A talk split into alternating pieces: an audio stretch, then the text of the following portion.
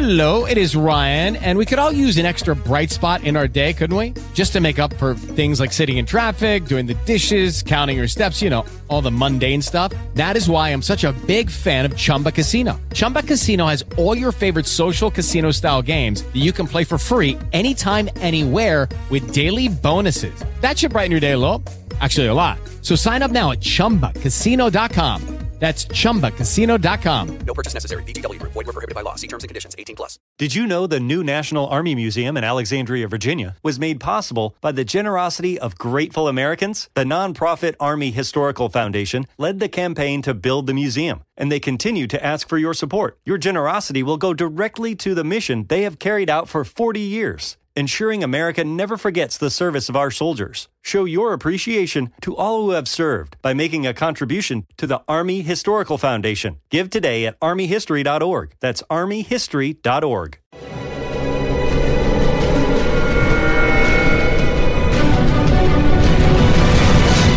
Yo documental.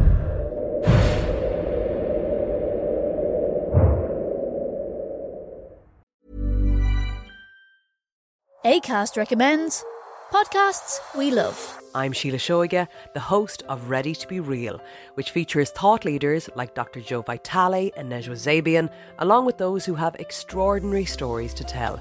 And I also speak to experts on topics as varied as sleep, relationships, aging, folklore, grief, sex, and spirituality. So, for honest and compelling conversations, new episodes of Ready to Be Real release every week, wherever you get your podcasts. ACAST is home to the world's best podcasts, including the critically acclaimed West Cork and the one you're listening to right now.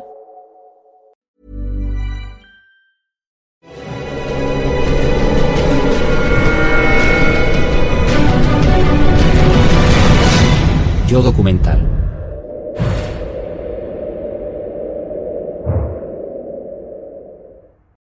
Hay un poderoso grupo dentro de la Iglesia Católica. Somos las manos de Dios, la gente que hace el trabajo de Dios. Se llama Opus Dei. El Papa señalaba a este grupo con el dedo y decía, este es el camino a seguir. En la novela El Código da Vinci, un éxito de ventas se les representa como malvados. Me duele ver a mi familia del Opus Dei tratada como si fuera la mafia. Es ridículo. En la vida real se les ha tachado de reservados y de secta. Dejas tu vida, dejas cualquier dinero que tengas, lo dejas todo. Fue el miedo al infierno lo que me permitió quedarme tanto tiempo. Sus rituales de autotortura han despertado intensas suspicacias. No lo hago porque me guste, lo hago porque no me gusta. Esto ha obligado al Opus Dei a hablar claro. Tenemos un mensaje que la sociedad quiere oír. Queremos hacer llegar nuestro mensaje. ¿Cuál es la verdad que se oculta tras el Opus Dei? Todo empezó en 1928 con una inspiración divina experimentada por un devoto sacerdote español. Sintió que Dios le llamaba para crear esta nueva institución, que primero estaría compuesta solo por hombres y después, a través de otra visión, por hombres y mujeres, sacerdotes y laicismo. Y el objetivo sería no hacer cosas en una iglesia, sino salir a la calle. El padre José María Escribá, siguiendo lo que creía que era una llamada santa de Dios, formó un nuevo grupo católico. Más tarde lo llamaría Opus Dei, que en latín significa obra de Dios. Pero incluso después de que su controvertido fundador fuera canonizado en el 2002, muchos estadounidenses desconocían la existencia del Opus Dei. Eso fue hasta que se publicó el Código da Vinci un año después. El Código da Vinci es una gran conspiración de ficción en la que chocan el arte, el cristianismo, la historia y el asesinato. La novela escrita por Dan Brown ha vendido más de 40 millones de ejemplares en todo el mundo. Es uno de esos libros muy entretenidos, fantasiosos y disparatados, que es divertido leer cuando pasas dos horas y media en un avión. Brown dice que hay un código escondido en el extraordinario arte del maestro italiano Leonardo da Vinci que revela un misterioso y poderoso secreto. El libro afirma que María Magdalena tuvo un hijo de Jesucristo y que durante siglos la Iglesia Católica ha escondido la verdad. Las cosas que dice sobre la historia, como si fuesen hechos, son inconcebibles, absurdas. Pero lo triste es que mucha gente se confunde y la gente no puede distinguir este tipo de ficción, esta mezcla entre los hechos y la ficción. La representación del Opus Dei de la novela está a caballo entre los hechos y la ficción. El Código da Vinci relaciona una oscura conspiración global con los lugares más sagrados del grupo. Se retrata a su líder como un malvado diabólico. En el centro de esta siniestra trama hay un amenazador monje del Opus Dei, que mata si se lo pide.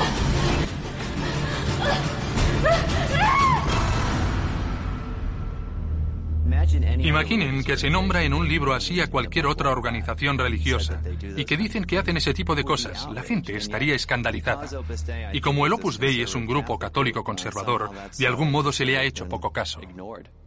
Como católica, me duele ver a Jesús arrastrado por el barro, como se hace en el libro. Me duele ver a mi familia del Opus Dei tratada como si fuera la mafia. Es ridículo. El Código da Vinci también presenta dramáticamente el controvertido ritual de la mortificación física. Castigo corpus meum. Hollywood ha dirigido sus brillantes focos hacia el Opus Dei en la versión cinematográfica del Código da Vinci. Interpretada por Tom Hanks y dirigida por Ron Howard, para millones de personas el Código da Vinci es su única imagen del Opus Dei con algunos datos extraídos de los hechos y otros de la pura ficción. Pero ¿tiene aún que emerger una imagen pública clara? Roma, Italia. En medio de esta mágica metrópolis está la ciudad del Vaticano, el hogar de la Iglesia Católica Romana.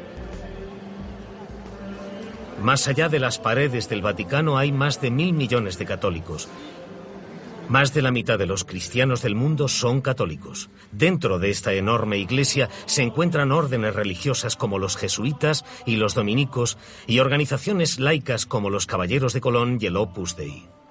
El Opus Dei es una manera de tener una relación con Dios en tu vida diaria. No solo los domingos, sino todos los días, en todo momento y bajo cualquier circunstancia.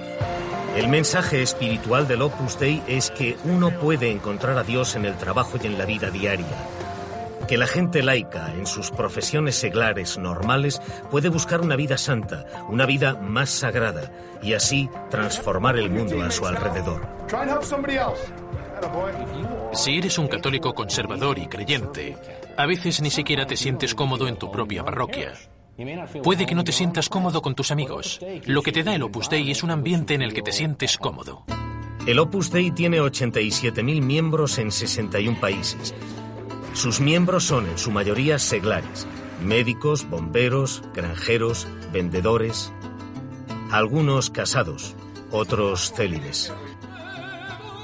Un 2% son miembros del clero, sacerdotes, obispos y dos cardenales, pero ni monjas ni monjes. Creo que lo más importante que ha hecho por mí el Opus Dei ha sido ayudarme a entender el equilibrio que debería tener mi vida. El equilibrio correcto entre trabajo, familia, ser marido, jugar a golf y mi fe en Dios.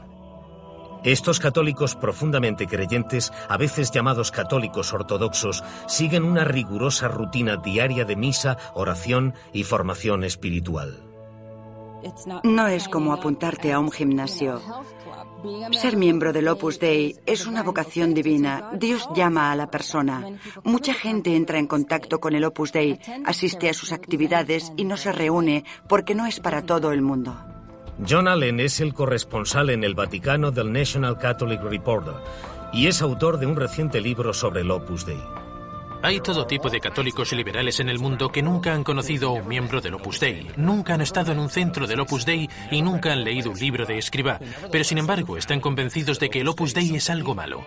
Durante años mucha gente ha acusado al Opus Dei de ser un culto secreto y clandestino, de captar miembros agresivamente, de tener grandes sumas de dinero y de controlar al Vaticano. Lo que yo hago es señalar algo que creo que es como un cáncer. Arruinan la vida de la gente y destrozan sus familias. Y creo que eso no es nada cristiano. Por un lado, hay miles de fieles y sanos católicos viviendo vidas de servicio devoto en el mundo moderno, y es estupendo. Por el otro, hay algunos problemas con el Opus Dei que hay que solucionar. ¿Cómo se convirtieron este pequeño grupo y su enigmático fundador en el blanco de la controversia en la Iglesia Católica?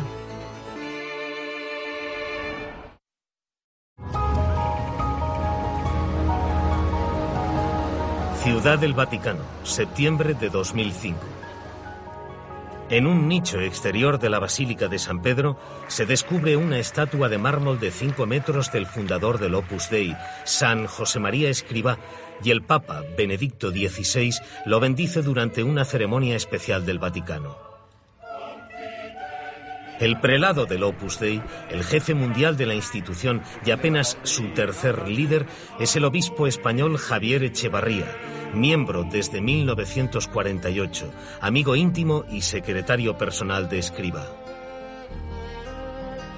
Se comportó en la tierra como seguro que se estará comportando ahora en el cielo, con la perfección que solo se le da a las almas que disfrutan de una visión de Dios. La imagen de su estatua que contemplamos hoy es un elocuente símbolo de esa visión. Escriba, una persona fascinante en vida y la historia del Opus Dei son inseparables. España, un país europeo de unos 42 millones de habitantes, el 94% de los cuales son católicos. En 1902 nació José María Escribá de Balaguer en una devota familia católica. Escribá entró en el seminario como adolescente pío y a los 23 años fue ordenado sacerdote. Era una persona de una gran fe, una gran fe capaz de hacer cualquier cosa para conseguir o seguir esa fe. El punto de inflexión en la vida de Escribá llegó el 2 de octubre de 1928. Durante un retiro en Madrid, escuchó el tañer de las campanas de una iglesia y tuvo una visión. Voy a dedicar mi, mi vida. Creyó que era una intervención sobrenatural de Dios. Dame tu espíritu. Dame tu- Esa visión se convertiría en el Opus Dei. Amo al Opus Dei con todo mi corazón. En cuanto es un instrumento para servir a la Iglesia, para servir a las almas, para contribuir a la paz y a la felicidad de las criaturas todas. Al bienestar del mundo, también material. Para hacer una obra de la magnitud del Opus Dei, se necesitan instrumentos fuertes. Para que haya equilibrio, tiene que haber un sentimiento de batalla, pero al mismo tiempo mucha humildad. En 1933, Escribá creó el primer hogar del Opus Dei llamado Academia Día en un pequeño apartamento de Madrid.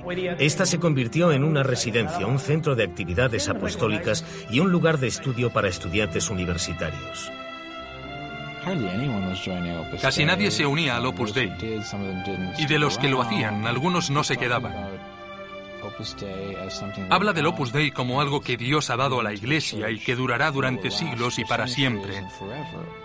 Es solo un sacerdote español que vive en Madrid con un puñado de gente que le sigue. Y para eso se necesita una fe increíble. Mientras Escribá nutría su recién nacido grupo espiritual, España estaba sumida en la confusión. Las disputas políticas, económicas y culturales dividían a los españoles. El malestar civil desembocó en una guerra civil. Julio de 1936. La guerra civil española se convierte en un campo de pruebas para la Alemania nazi, la Italia fascista y la Rusia soviética. Los nacionalistas conservadores y en su mayoría católicos, dirigidos por el generalísimo Francisco Franco, lanzaron una rebelión contra el bando republicano que rápidamente partió a España por la mitad. En el bando republicano perseguían a los sacerdotes, eso es un hecho, y les mataban. Siguieron brutales persecuciones religiosas. Se quemaron iglesias. Se dio caza al clero. Salimos de un periodo en el que cualquiera que fuese católico practicante en España probablemente pasaría por la experiencia de tener que pisar cadáveres para entrar a la iglesia. Mataron a 4.000 sacerdotes, docenas de obispos y cientos de monjas. En algunos casos se les alineó contra la pared en lugares públicos y las fuerzas republicanas los fusilaron. Forzado a esconderse, Escribá vivía como un refugiado religioso, huyendo y con miedo. Encontró un refugio seguro en este desván. Fingió ser un paciente en un asilo mental durante cinco meses. Durante todo ese tiempo, Escribá celebró misas y escuchó confesiones en secreto. Siguió con su trabajo apostólico como si nada hubiese ocurrido. Tenía la sensación de hacer algo que Dios quería que hiciera y nada podía interponerse en su camino. En marzo de 1939, los nacionalistas resultaron vencedores. Franco se hizo con el poder como dictador y gobernó España brutalmente durante los siguientes 36 años. La gente había pagado con su sangre su fidelidad a la Iglesia y hubo un enorme resurgimiento del orgullo católico, un enorme resurgimiento del nacionalismo español unidos en el símbolo de Franco. Escribá y el Opus Dei han sido acusados repetidamente de apoyar el gobierno fascista y represivo de Franco. Es lógico que, en algún momento, la Iglesia se sintiera más próxima a aquellos que no la atacaban. Esa es la realidad. No es una opción política, es una opción de supervivencia de la fe. Creo que lo más justo que se puede decir es que Escribá no era ni pro-Franco ni anti-Franco. Es justo decir que debería haber sido más anti-Franco, particularmente cuando las injusticias del régimen se hicieron patentes. Intentaba seguir su visión, y su visión era que, como organización, el Opus Dei iba a mantenerse al margen de la política. El día que terminó la guerra, Escribá caminó entre las ruinas de la Academia Día. Pero tres años de horrible guerra civil no habían destruido su visión del Opus Dei. Más tarde, ese mismo año, Escribá publicó Camino, su libro de 999 pasajes cortos conocidos como máximas. Si no te levantas a hora fija, nunca cumplirás el plan de vida. Obediencia, el camino seguro. Obediencia ciega a tu superior, el camino de la santidad. Escribía cosas para animar a esta o aquella alma en momentos específicos. Y se le ocurrían ideas para ayudar a esa gente. Camino revela la huella espiritual de Escribá y el Opus Dei y habla de temas como el carácter, la oración y las tácticas, haciendo hincapié en la intimidad del grupo. No pongas fácilmente de manifiesto la intimidad de tu apostolado. ¿No ves que el mundo está lleno de egoístas incomprensiones? Es un documento fundacional. No hay nada más. Escribió muchos otros libros en su vida, pero este es el que yo creo que llevan en el bolsillo. Es el equivalente del libro rojo de Mao para el Opus Dei.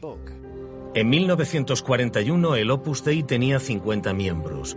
En la comunidad católica de Madrid se corrió la voz de la existencia de un grupo aislado y clandestino de católicos. No se ha entendido bien qué es el Opus Dei. Parece que es secreto, pero no lo es. Son solo cristianos normales y la gente no está acostumbrada a esta clase de santidad. Esa clase de santidad estaba atrayendo la atención. El Opus Dei crecía. La Compañía de Jesús, conocida como los jesuitas, tenía una gran presencia en la ferviente Iglesia Católica Española. Eran recelosos y se oponían al crecimiento del Opus Dei. La principal acusación era que el Opus Dei era una secta católica secreta que pretendía destruir a los jesuitas, que pretendía dividir las parroquias y de algún modo hacerse con el control de la Iglesia española. La gran ironía histórica de esto es que muchas de esas acusaciones se les habían hecho a los jesuitas en el siglo XVI, cuando se fundaron y eran los nuevos del barrio. Inmutable, Escribá buscó reconocimiento más allá de España. Escribá sabía que si quería expandirse, debía convertirse en una institución aprobada pontificalmente, papalmente. Para conseguirlo, debía ir a Roma. Así que envió a su mano derecha, Álvaro del Portillo, a trabajar para conseguir un reconocimiento. Pero no nos engañemos. Es decir, él también iba a hacer parte del trabajo. Iba a aprender los ritmos y la psicología de los políticos del Vaticano para poder ganar puntos. Y realmente la dirección del Opus Dei siempre ha sido muy hábil, siempre ha sabido cómo mover los hilos del poder. Con la bendición del Papa Pío XII, el Opus Dei consiguió permiso para extenderse por todo el mundo. El mensaje del Opus Dei echó raíces. Desde los años 50 hasta los 70 se unieron unos 60.000 miembros en 32 países, incluidos los Estados Unidos. Los miembros del Opus Dei fundaron escuelas. Se pusieron en marcha actividades apostólicas y proyectos de caridad.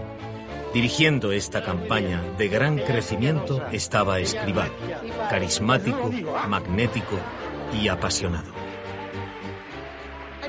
No creo que se pueda explicar la impresionante difusión mundial del Opus Dei en un periodo de tiempo tan corto sin este hombre, que tenía algo que atraía a la gente.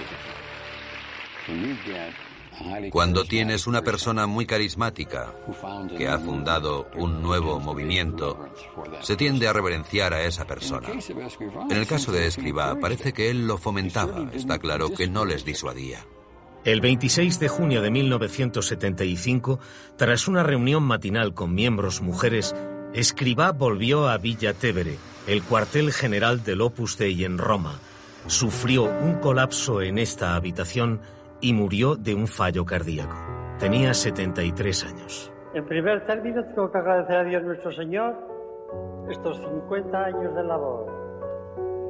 Como un borriquito estoy delante de Dios, tirando del carro. Ese ha sido el oficio al que yo me he dedicado.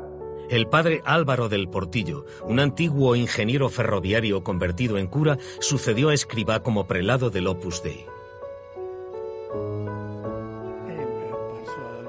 Salió a la luz cuando murió el fundador. Todos entendimos que era su digno sucesor. Hoy, bajo el pasillo de la capilla de Nuestra Señora de la Paz en Villa Tevere, encerrados en cristal, yacen los restos de San José María Escriba. Es increíble que pudiera ser apasionado, que pudiera ser gracioso, que fuese un hombre cálido, que en realidad era un volcán de amor a Dios. Mencionaba el peso que sentía sobre sus hombros por ser el fundador del Opus Dei. Sabía que debía cumplir la voluntad de Dios. Siempre he pensado que era un santo muy, muy bendito.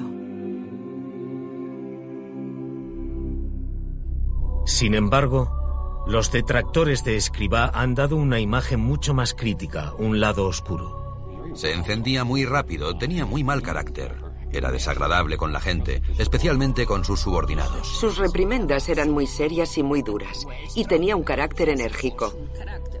Siempre me ha parecido un hombre muy vanidoso, muy preocupado por su imagen. Muy preocupado porque la gente supiera que él era un hombre santo. Hijos míos, mis palabras son palabras sobrenaturales. Son palabras de amor para todos. Yo no he querido en mi vida mal a nadie. Quiero bien a todos. Y ahora sí. Si se piensa en él como un padre amoroso, se tiende a perdonarle y a achacarlo todo a su carácter.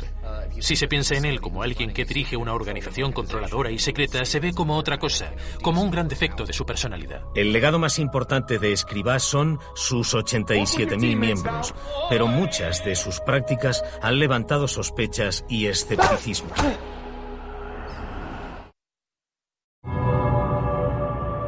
Hoy en día, entre los 67 millones de católicos de Estados Unidos, hay 3.000 miembros del Opus Dei. Estos católicos conservadores son pocos, pero normales, como su vecino de al lado. Soy esposa, soy madre, soy cirujana plástica y soy miembro del Opus Dei. Soy vicepresidente de Recursos Humanos. Soy directora de una escuela. Soy educador, entrenador. Estoy retirado, soy ingeniero, me muevo mucho. Creo que encontramos todo el espectro de personalidades y profesiones. Lo único que tenemos en común es que queremos vivir nuestra fe seriamente todos los días. ¿Cómo se convierte a alguien en miembro del Opus Dei? La mayoría de los miembros del Opus Dei tienen su primer contacto con la obra no a través de programas de televisión sensacionalistas ni artículos de periódicos, sino leyendo la obra de Escribá iniciados por otros católicos creyentes. El Opus Dei también recluta activamente estudiantes universitarios, a los que invita a asistir a sus retiros y a otras reuniones espirituales. La evangelización es una misión de la Iglesia, no es algo que se inventara el Opus Dei. Todos los cristianos deben evangelizar, debemos extender el mensaje de Cristo. La gente los ha acusado durante años de engañar, de atraer a la gente antes de decirles que eso es el Opus Dei, de presionar a la gente para que acepte profundos compromisos vitales antes de que realmente entiendan de qué se trata. Siempre nos animaban a conseguir más miembros, a hacer amigos, a traerles de algún modo a la formación, traerles al centro e intentar descubrir en qué punto de su vida espiritual estaban. ¿Tenían cualidades para convertirse en un miembro del Opus Dei? El Opus Dei niega que ejerza una presión indebida. Dicen que los candidatos en potencia soportan un largo periodo de estudio espiritual antes de ser miembros de pleno derecho. Desde la primera formación a la que asistí, quise unirme inmediatamente al Opus Dei y no me dejaron. Me dijeron, todavía no, despacio, tómate tu tiempo, necesitas saber más de nosotros. Cuando alguien se une al Opus Dei, tiene un periodo de seis años y medio durante el que pueden decir si quieren seguir un año más o no. Así que son libres de seguir en la obra o de marcharse. Okay, round two. Name something that's not boring. A laundry? Ooh, a book club. Computer solitaire, huh? Ah, oh, sorry, we were looking for Chumba Casino. That's right. ChumbaCasino.com has over 100 casino style games. Join today and play for free for your chance to redeem some serious prizes. ChumbaCasino.com. No purchase necessary. Full prohibited by law. 18 plus terms and conditions apply. See website for details. Judy was boring. Hello. Then Judy discovered ChumbaCasino.com. It's my little escape. Now Judy's the life of the party. Oh, baby. Mama's bringing home the bacon. Whoa. Take it easy, Judy.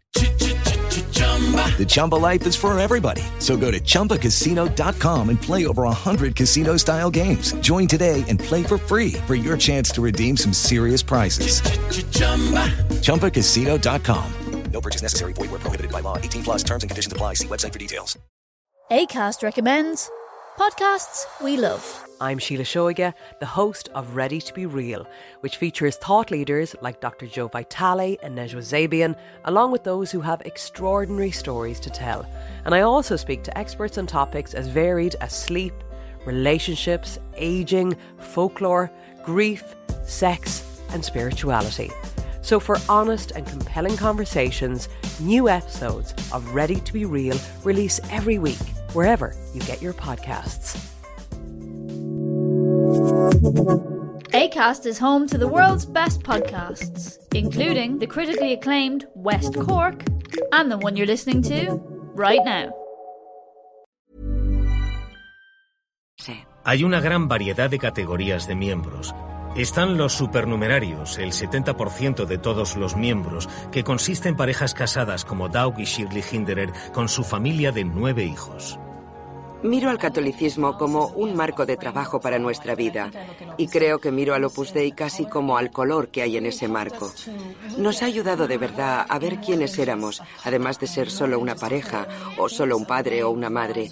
Nos dio una buena visión global de nuestras vidas como seres humanos, como católicos y como padres. Tienen un programa de vida, un programa espiritual que siguen todos los días como miembros del Opus Dei. Se reúnen una vez a la semana para una meditación espiritual y una charla. El objetivo es recibir formación espiritual dentro del Opus Dei y llevar esa formación a la vida diaria. La siguiente categoría en número de miembros es la de los numerarios, casi un 30%. Hombres y mujeres célibes que viven en los centros del Opus Dei y cuyos votos de castidad son un compromiso único en el mundo moderno. Esta gente ha escogido vivir una vida bastante controlada y disciplinada de sacrificio espiritual. Si has escogido vivir esa vida, tienes que aceptar sus términos. Por definición, eso es algo difícil de entender para el mundo exterior. Un miembro numerario del Opus Dei suele tener una profesión. Y yo soy cantante y también dirijo un coro. Y participo en actividades apostólicas. Y doy orientación espiritual a algunos miembros del Opus Dei. Gran parte de esa orientación espiritual tiene lugar en los 60 centros del Opus Dei que se hallan en 19 ciudades de Estados Unidos.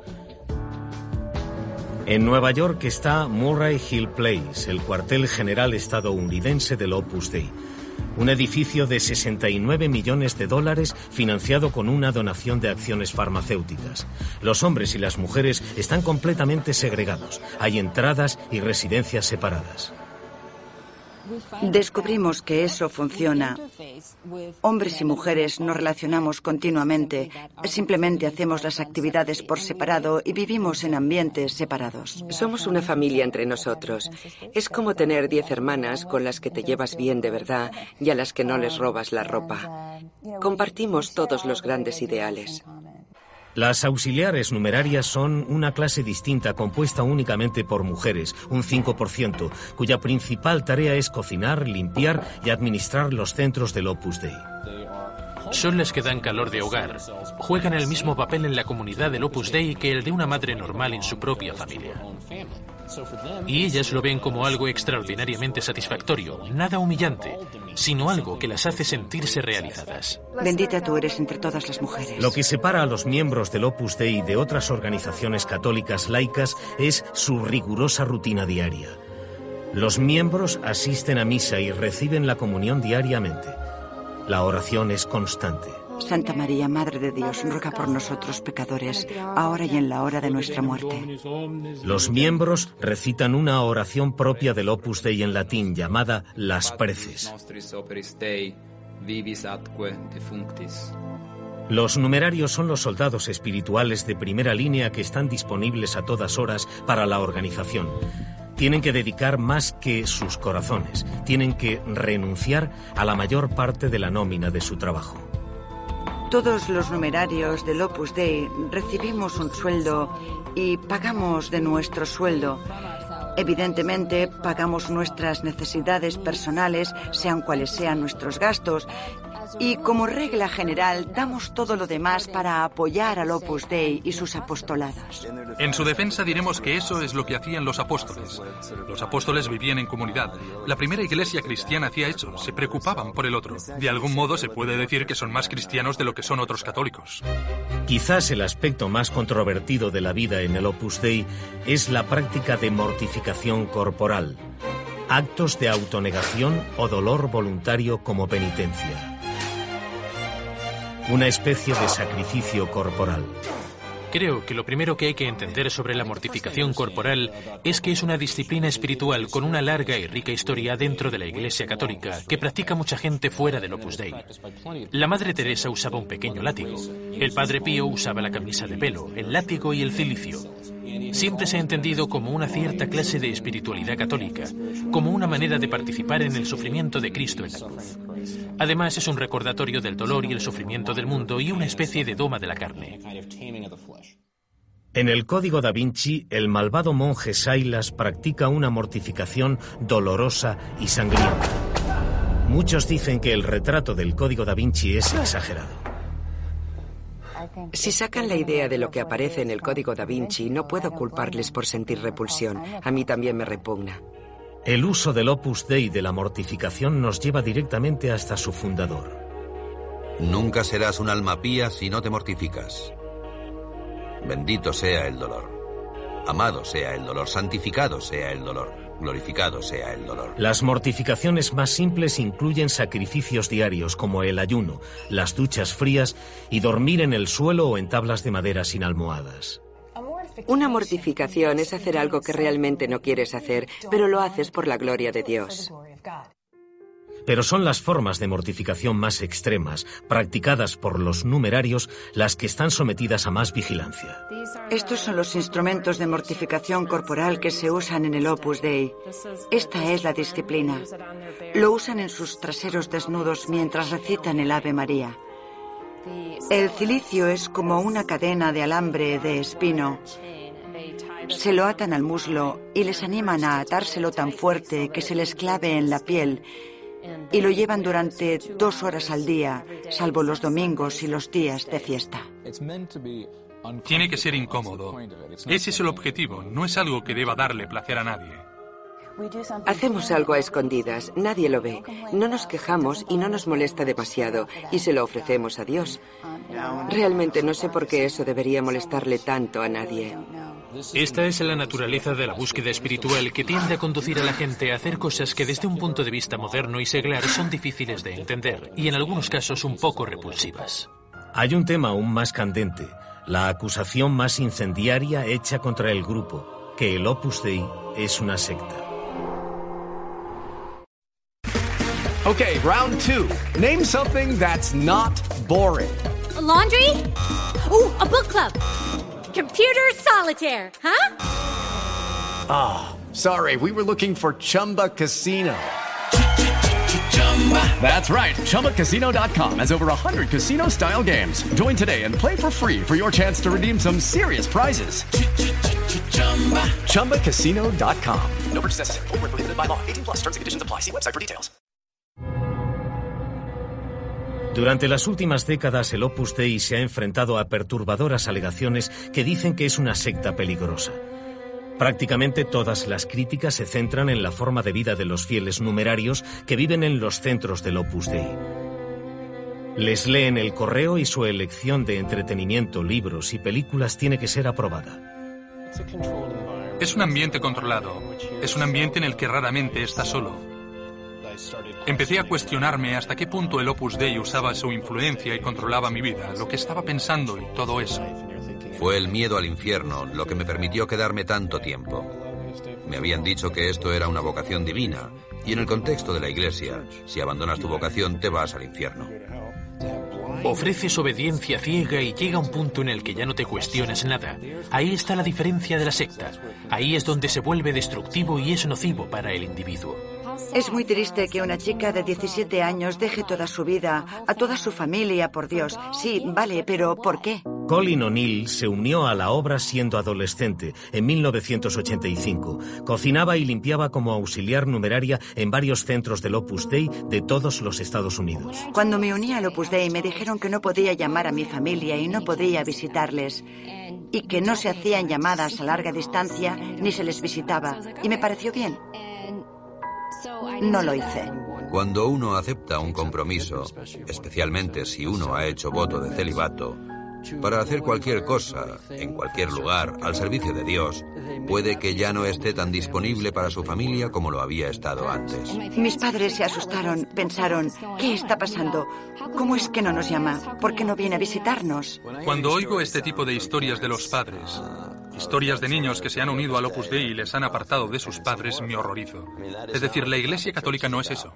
El Opus Dei niega que a sus miembros se les separe totalmente de sus familias. También tienen otra familia que han elegido libremente y con la que tienen compromisos y tienen que equilibrarlas, como cualquier persona que se casa y tiene que equilibrar dos familias.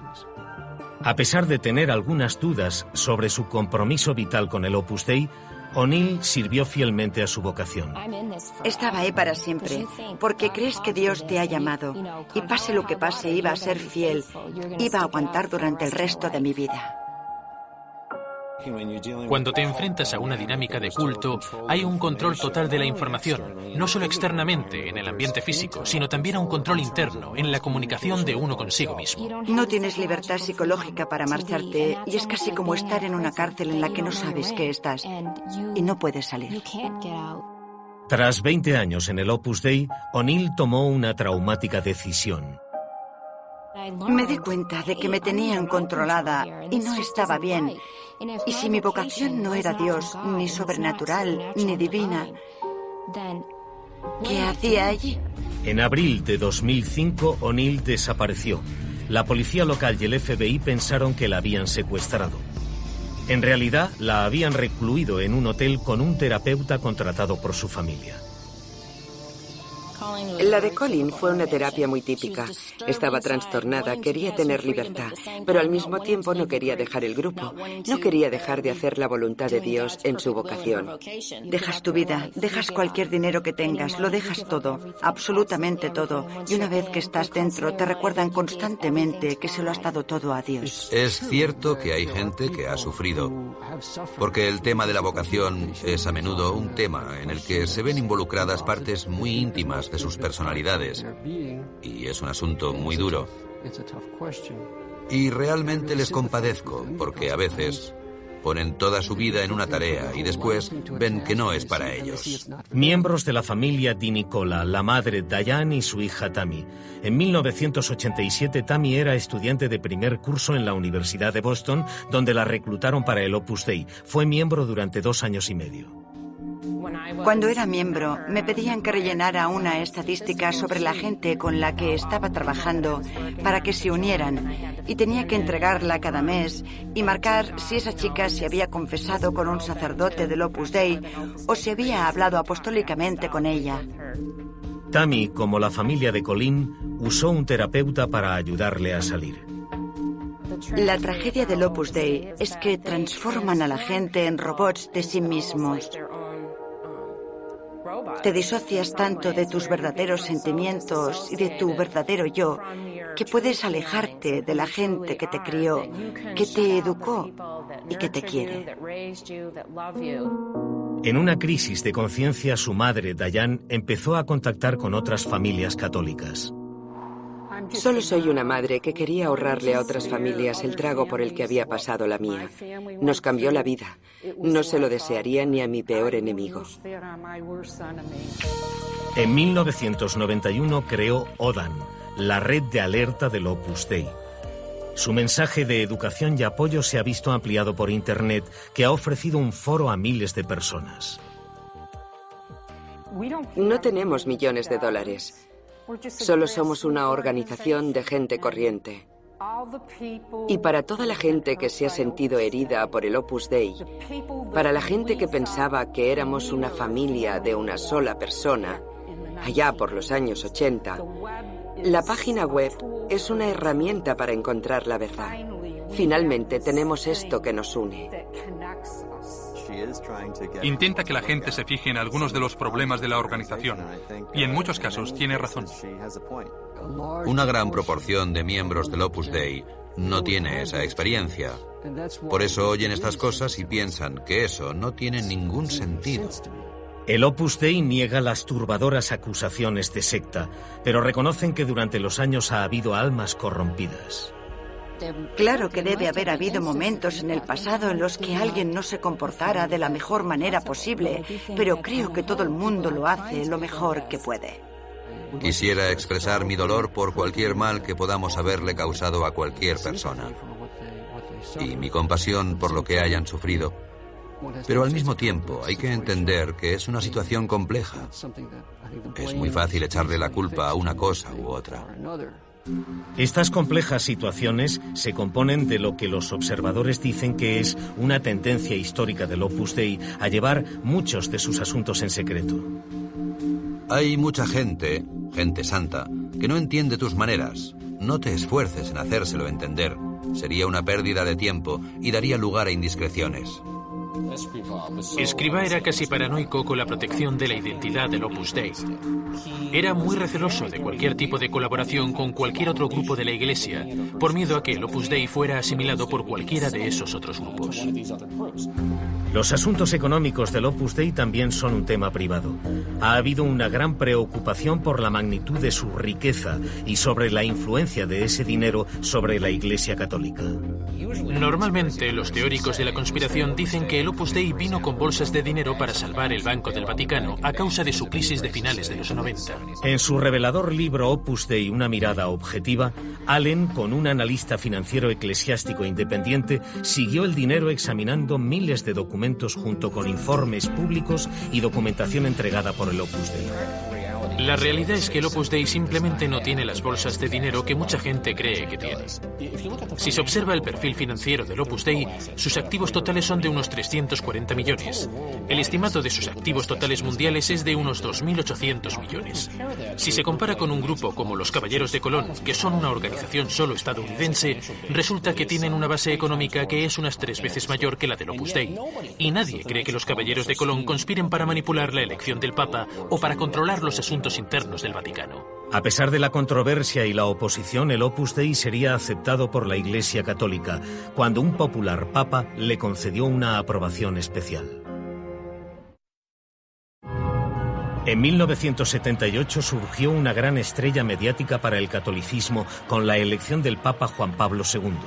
Este dinámico nuevo Papa iba a convertirse en una fuerza geopolítica. Es un papa cuyo principal objetivo en Polonia era el movimiento solidario, que veía el trabajo como un modo no solo de derrocar el sistema soviético, sino también de redimir al ser humano. Sentía una fascinación por el significado espiritual, el sentido espiritual del trabajo. Creo que el mismo fuego que le llevó a apoyar a Solidaridad en Polonia le llevó a aceptar al Opus Dei en la Iglesia Católica. La admiración de Juan Pablo por la misión del Opus Dei traería consigo un apoyo papal sin precedentes. En 1982 se estableció el Opus Dei como única prelatura personal de la Iglesia. la distinción legal por la que el padre José María Escribá había trabajado incansablemente durante décadas. Lo que hace una prelatura personal es decir que los miembros del Opus Dei, su cuidado espiritual y su programa de oración están bajo la jurisdicción del prelado, el obispo del Opus Dei, en lugar del obispo de la diócesis local. El Opus Dei tenía su aprobación rápidamente conseguida en 54 años, una velocidad de vértigo en la vida de la Iglesia. Para algunos observadores eclesiásticos, esta condición indicaba un favor especial. Es la única prelatura personal y eleva al Opus Dei sobre todas las demás organizaciones e instituciones laicas de la Iglesia. Y creo que una de las grandes preguntas es, ¿por qué hace falta eso? Entonces, en el 2002, en una ceremonia en la Plaza de San Pedro a la que asistieron 300.000 personas, este sacerdote español de un pueblo pequeño se convirtió en San José María Escribá de la Iglesia Católica Romana. Era muy importante para el Opus. El Opus era y de algún modo es una organización muy frágil. Existe al margen del catolicismo en ese sentido. No hay ninguna organización igual. No tiene una estructura que reconozcan muchos católicos y además tiene una espiritualidad que ha sido muy criticada. A pesar de la importante posición de Escribá dentro de la Iglesia, los motivos de su canonización atrajeron mordaces críticas. Escribá saltó por encima de un montón de candidatos y hay que preguntarse si eso fue el resultado de la influencia del Opus Dei sobre el Vaticano. Le dieron prioridad, seguramente con la bendición del Papa, que era un gran benefactor del Opus Dei. Le gustaba el Opus Dei. Y no tiene nada de raro. Siempre hay prioridades. La fabricación de un santo es un proceso complicado y costoso. Hay tribunales, revisiones exhaustivas de la vida del candidato, sus escritos, los milagros obrados y el testimonio de algunos de sus contemporáneos. Hay gente que dice que los tribunales de Escribá no estaban completos. Creo que violaron los cánones de objetividad, justicia y quizás también violaran la integridad del propio proceso. Cuando se dirigen estos tribunales, bajo la ley canónica, se debe buscar y encontrar gente crítica con el candidato. Once personas quisieron presentarse. Solo se le permitió a una. Una de las voces cuyo testimonio fue silenciado fue la de María del Carmen Tapia, una antigua numeraria del Opus Dei que trabajaba a diario junto a Escribá. Una de las principales cosas que he dicho de él muchas veces es que tenía un carácter irascible, y es cierto. Podía dar unas reprimendas tremendas. Era muy impetuoso. Era muy impulsivo. Pero históricamente, convertirse en santo no ha sido cuestión de perfección, sino de transformación espiritual. Los santos pecan como el resto de la gente. Viven las mismas vidas que nosotros o viven en el mismo mundo. Pero su entendimiento sobre el sentido de la vida es diferente. Algunos de los santos más populares históricamente fueron personas cuyas vidas ni se te ocurriría imitar. Sencillamente no es posible imitarles, y aún así hay mucha devoción por ellos. Escribán no es un personaje fuera de lo común, sinceramente. Escribá decía que un santo no es un cristiano sin defectos, sino un cristiano que lucha contra sus defectos hasta el último momento de su vida. Se ha escrito que toda institución es la alargada sombra de un hombre. Para el Opus Dei, la odisea épica de San José María Escribá, desde una visión a un seguimiento mundial, ha dejado una huella impresionante. Creo que cuando se escriba la historia del Opus Dei será una de las historias más emocionantes sobre la expansión de una institución de la Iglesia Católica. El Opus Dei quiere crecer. Creemos que tenemos un mensaje que la sociedad quiere oír. Queremos hacer llegar nuestro mensaje. No es extraño que el Opus Dei haya acabado en el Código da Vinci, ni que se haya convertido en una metáfora de las sociedades secretas y amenazadoras. Ellos se crearon a sí mismos. Ellos pueden cambiarlo. Hoy es igual que hace 50 años. Por el amor de Dios, si quieren sobrevivir, tienen que cambiar, porque la vida es un cambio constante. Realmente hemos aprendido muchas cosas durante estos 50 años de Opus Dei en Estados Unidos. Ahora nos va mucho mejor. Aprendemos cosas nuevas y espero que los problemas disminuyan. El Opus Dei dice que la conversión del mundo seglar no puede hacerla un grupo de gente que lleva alzacuellos, que está apartada y señala con el dedo. Tiene que hacerlo gente laica que viva y se mueva en ese mundo seglar. Ese es el perenne reto al que se enfrenta la Iglesia. El jurado aún intenta decidir si funcionará o no.